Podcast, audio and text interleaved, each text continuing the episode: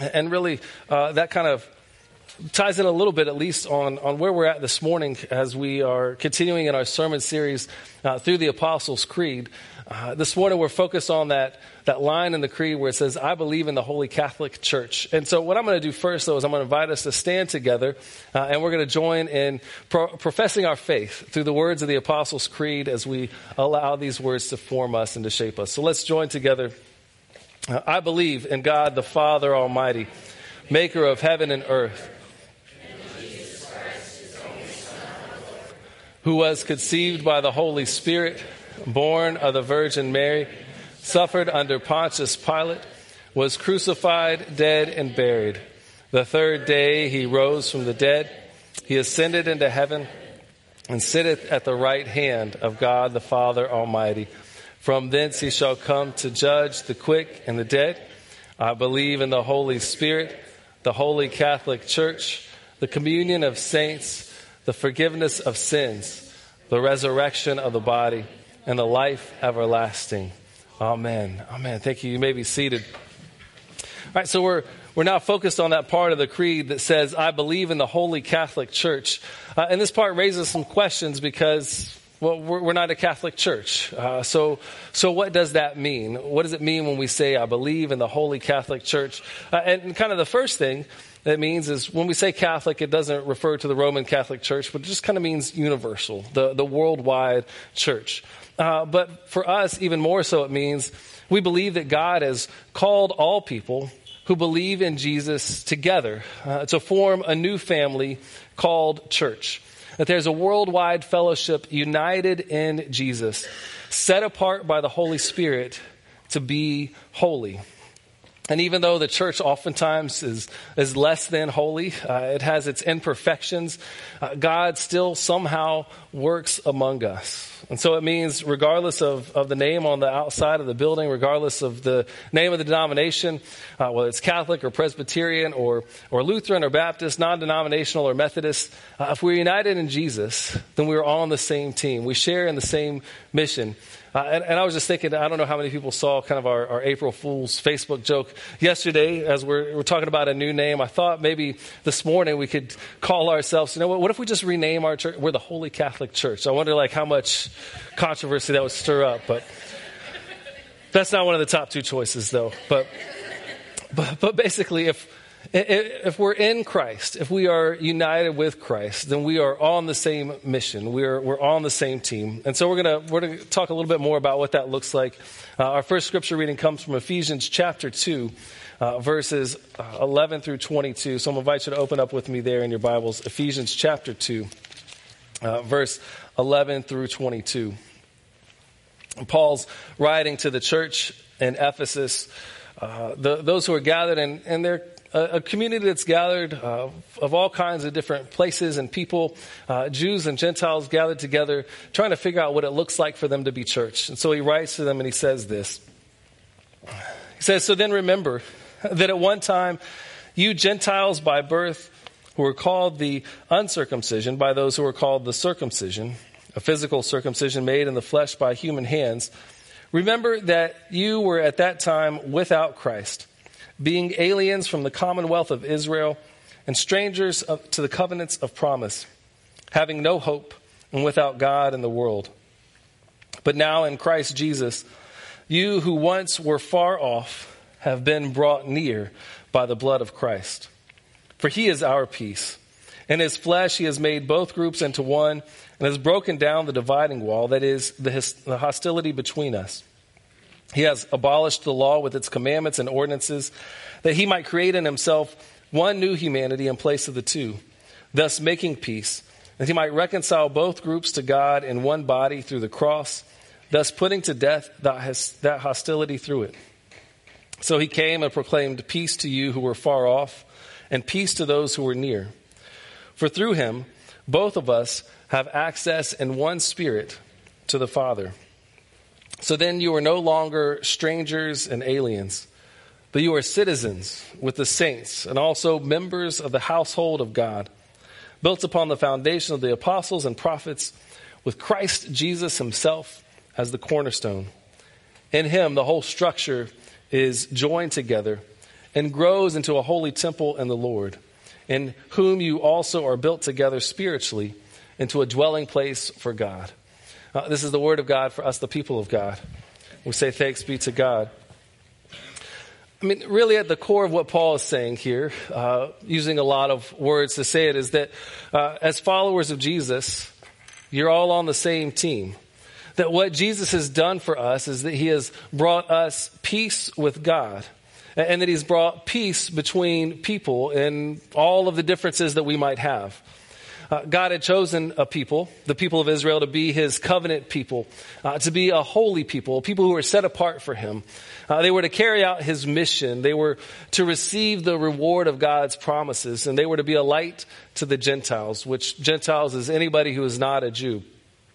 Uh, they were to draw all Gentiles, all non-Jewish persons towards God. But rather than being a light, uh, Jews and Gentiles were constantly battling one another. They were constantly at odds with one another. And so where they fell short, Jesus steps in. Through his death on the cross, Jesus invited all people, including us Gentiles who are gathered here, uh, to be a part of God's covenant people as we place our faith in Jesus. In Jesus, those of us who have been far off were brought near to God. And those who were already part of God's covenant people were brought even closer to know God. And as we draw closer to Jesus, uh, as we draw closer to him, we're, we're to be brought closer to one another as well.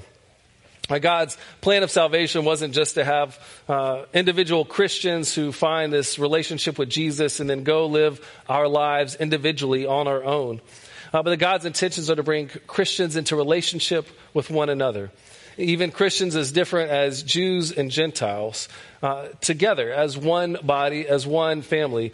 Christians as different as those who are from New Jersey and California, uh, Canada and the Caribbean, and, and all around the world, to be brought together in one body.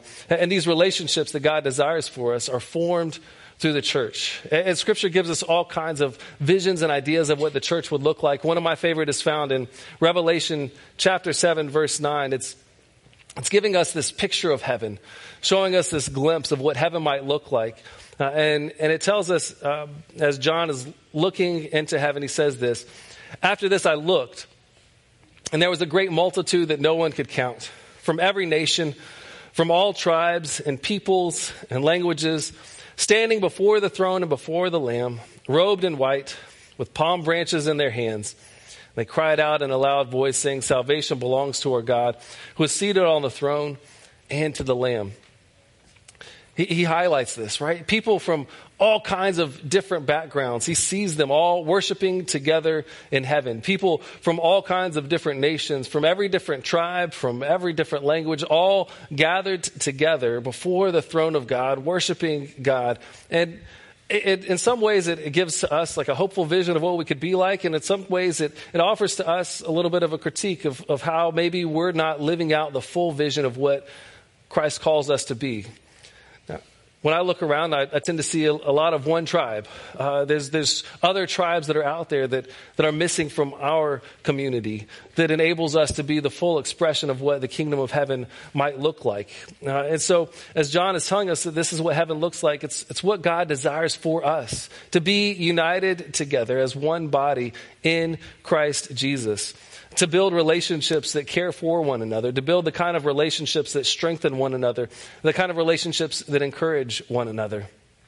You know, another one of my favorite uh, visions for what the church should look like is found in First Corinthians twelve, uh, verse twenty-six. This whole chapter, First Corinthians twelve, is talking about the church. Paul is making the allusion to the body of Christ. He's saying, you know, that we as followers of Jesus uh, form a body together. And so he talks about all the different gifts and the ways in which we need one another. Uh, and then as he gets to this, through this long list of the ways that we need one another as Christ, he says this, uh, if one part suffers, every part suffers with it. If one part is honored, then every part rejoices with one another. And I think this is such a beautiful expression for what it means for us to, to be as the church, for what we are to be for one another as those who are united in Christ. That if you're going through a difficult or a challenging time, then the church gathers around you, that people who are also in Christ gather around you to walk alongside of you through the midst of that difficulty and challenge. It means that if you're rejoicing, if there's something that's good that's going on in your life, that we're going to come around you and celebrate that good stuff alongside of you. And I don't know about you, but this isn't something that I could just do on my own. It's not something that I just have in my strength or power to do. Uh, we kind of see that as we look at the world around us, right? That there's not a whole lot of, of, of suffering with one another, not a whole lot of um, people who are joining together to, to celebrate with one another. Uh, rather, when we look at the world, we see a lot of people pushing for division, to find ways to separate us, to find ways to, to break us down. Uh, we see the devil trying to, to separate us, to, to help us to see the ways in which we're different and how we, we can't overcome that on our own. To, we see, uh, as we look at the world around us, Uh, I think Satan trying to push us to pursue our own individual desires, to lift up ourselves and our wants and our needs uh, over others, which just kind of further isolates and separates us. But what Christ calls us to is to not lift up ourselves as king, but to lift him up as king, and to follow in his way of service and his way of sacrifice, To, to follow his lead, and as we follow Jesus, to be drawn together with one another, uh, to be drawn together as one body that we call the church. And one of the great things that happens as we are drawn to one another, uh, our Ephesians passage tells us, is we become the household of God. As we are drawn together in Christ with him as the cornerstone, we become the household of God, a dwelling place for God. That as we are gathered together as the body of Christ, God dwells among us, that his presence is with us to, to transform us, to heal us, uh, to give us strength, to, to meet us with his very power. And, and I don't think it means that God can't be present when we're by ourselves, but that there's some way in which God shows up in a special and a unique way when we are gathered with others, when we are truly living as the body of Christ together, when all of our hearts are, are seeking him together, that he shows up, that he meets us in the midst of that. It's a reminder to us of how much we need each other. As followers of Jesus here at this local church, as local churches throughout our community join together, like we need each other in order to be the dwelling place of God, in order that we can carry out the mission that he's given us. Right? We're all on the same team. We all have the same mission that's been given to us. Uh, and so there's one more passage I want to share with us that, that really helps to illuminate that mission that we have as followers of Christ. It's in Second Corinthians chapter five. We'll read verses sixteen through twenty-one. Uh, Paul is writing to the church, and he's giving them instructions on how they are to live as followers of Jesus, how they are to live with one another. And so he says, uh, beginning here in verse sixteen, says, "From now on, therefore, we regard no one from a human point of view, even though we once knew Christ from a human point of view. We no longer know him in that way. So if anyone is in Christ, there is a new creation. Everything old has passed away. Look, new things have come into being. And all this is from God, who reconciled us to himself through Christ and has given us the ministry of reconciliation. That is, in Christ, God was reconciling the world to himself, not counting their trespasses against them, and entrusting the message of reconciliation to us. So we are ambassadors for Christ. Since God is making his appeal through us, we entreat you on behalf of Christ to be reconciled to God. For our sake, God made the one who knew no sin to be sin, so that in him we might become the righteousness of God." What Paul is saying here is that because I'm in Jesus, like I no longer look at people the same way. Because I'm in Jesus, my life has been transformed and changed so that it changes the way that I see things. I, I look at the world, I look at people differently. Uh, and this is God's gift to all who are in Jesus, uh, that a new person is possible, that there's something new that can be done within my life that changes me and changes how I see the world around me. And that's great news, uh, because I'm not sure about you, but there's some versions of my uh, of myself that I'm not too proud of, right? Some versions of the, the old me that I'm glad are, are no longer a part of who I am today. Uh, there are some versions uh, of each of us that I imagine we're, we're kind of glad uh, aren't here with us at this point in time. We were talking about this in a in a Bible study this week, and somebody was mentioning there's times, though, when that old self kind of shows back up on the shoulder. It's kind of trying to convince you to go back into those ways. Um, and, and it's in those times that we have to say no. Like, I, I, I'm a different person. I've been made new in Christ. And, and we kind of push that old you off the shoulder, uh, that, that old way off the shoulder. And we don't choose to live in that way anymore because of what Christ has done for us. You might have an, an old version of you that tends to show up from time to time. And I don't know what your struggles have been or are, or, or what kind of situations you might have uh, been in. Uh, but what God promises is that new life is possible. Uh, that whatever old you is there, uh, whatever parts of that, that anger, that, that greed, that lust, that pride, that, that pushing for yourself that pushes others away, uh, whatever it is that is a part of your struggle, whatever challenge or addiction or habit that you've needed to let go of that, that is part of you, that there's something new that God can do in your life through Christ Jesus. That through his grace, a new beginning can take place. Because in Jesus, God is reconciling the world to himself. God has enabled us to have peace with him. And it's a peace that passes all understanding. So I don't need to find peace in all of those other things anymore because my peace is in Christ. I don't have to worry about all of those other things anymore because I have a peace that comes from knowing Christ. This, this deep down within my heart and my soul. As Paul talks about being reconciled with Christ, he then says that that we're invited to be reconciled with others, that this is a part of the new work that God does within us, that we no longer see others as competition or as opposition, uh, but we see them as people who we are brought together, joined together with in Christ. And, and so he uses this word reconcile, which means to make peace, uh, to be able to coexist in harmony.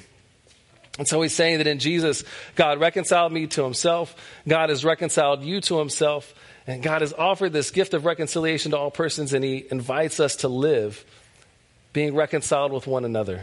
He invites us to, to live this way with each other as the church, and he invites us to be ministers of reconciliation out in the world around us, to be people who spread his peace, who spread his joy to those around them.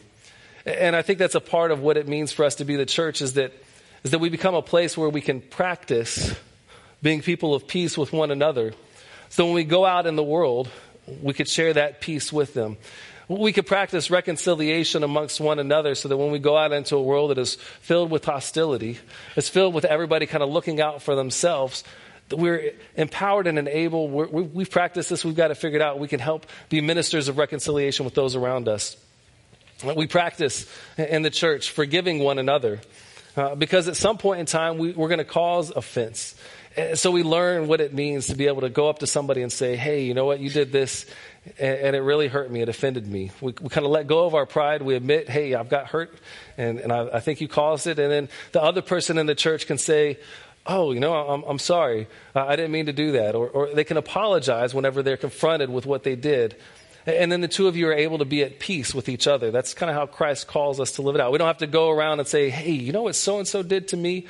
Rather, because I'm in Christ and you're in Christ, I can go to you and say, hey, this happened. Uh, we, we need to figure this out. We need to work this out. Uh, we're both brothers and sisters in Christ. We can, we can work this out together. I can forgive because Christ has forgiven me.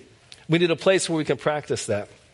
We need a place uh, called the church where we can practice being patient with one another, where we can learn how to be patient because we know at some point in time we're going to lose it. We're going to lose our patience. Uh, and so church brings us into connection with people who have different ideas and different experiences and different ways of being. And so we learn how to be patient with one another, how to offer grace to one another because God first offered grace to us. In, in the church, in the family that's united in Christ, we practice caring for one another. We practice comforting one another. We practice suffering with one another because we see a world outside of us that is in so desperate need of comforting. And so we have the opportunity to practice that here, to create that, that place where, where we find healing and strength, so that we can invite others to experience that healing and strength as well. We practice being a community of hope, encouraging one another, because we see a world that's so desperate in need of the hope of Jesus. And so we encourage each other in the church. We build one another up. We form the kind of connections and relationships that enables us to speak into each other's lives, the kind of connections and relationships that in, invite us to be vulnerable, to be able to say, this is what's going on, and I need you to, to lift me up. I need you to encourage me. I, I need you to hold me accountable to this person that I'm trying to be. It's, it's part of why we encourage Sunday school and small groups within our church, because we need those places where we get to know one another well enough, where we can feel comfortable, where we can feel safe with being our, our true self and inviting others to speak into that.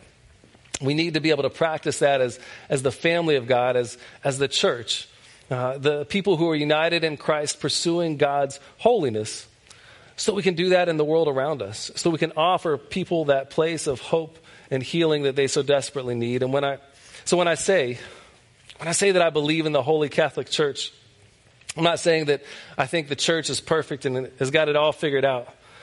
What I'm saying is that I'm committing myself to Jesus' followers, to those who are united with me in Christ, to live out this mission of reconciling the world and its people to God.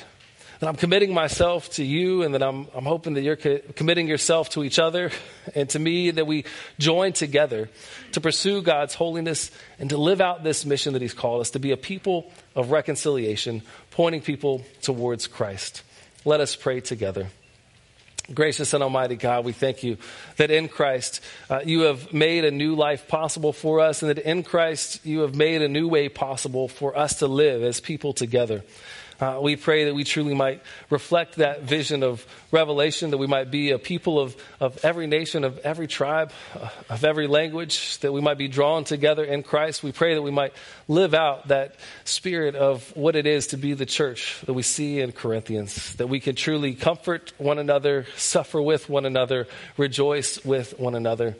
And we pray that your reconciling love and power and presence would be at work in us, so we might be a part of the reconciliation of the world, bringing your peace uh, into all who are around us, offering them that hope and peace. We pray in Jesus' name. Amen.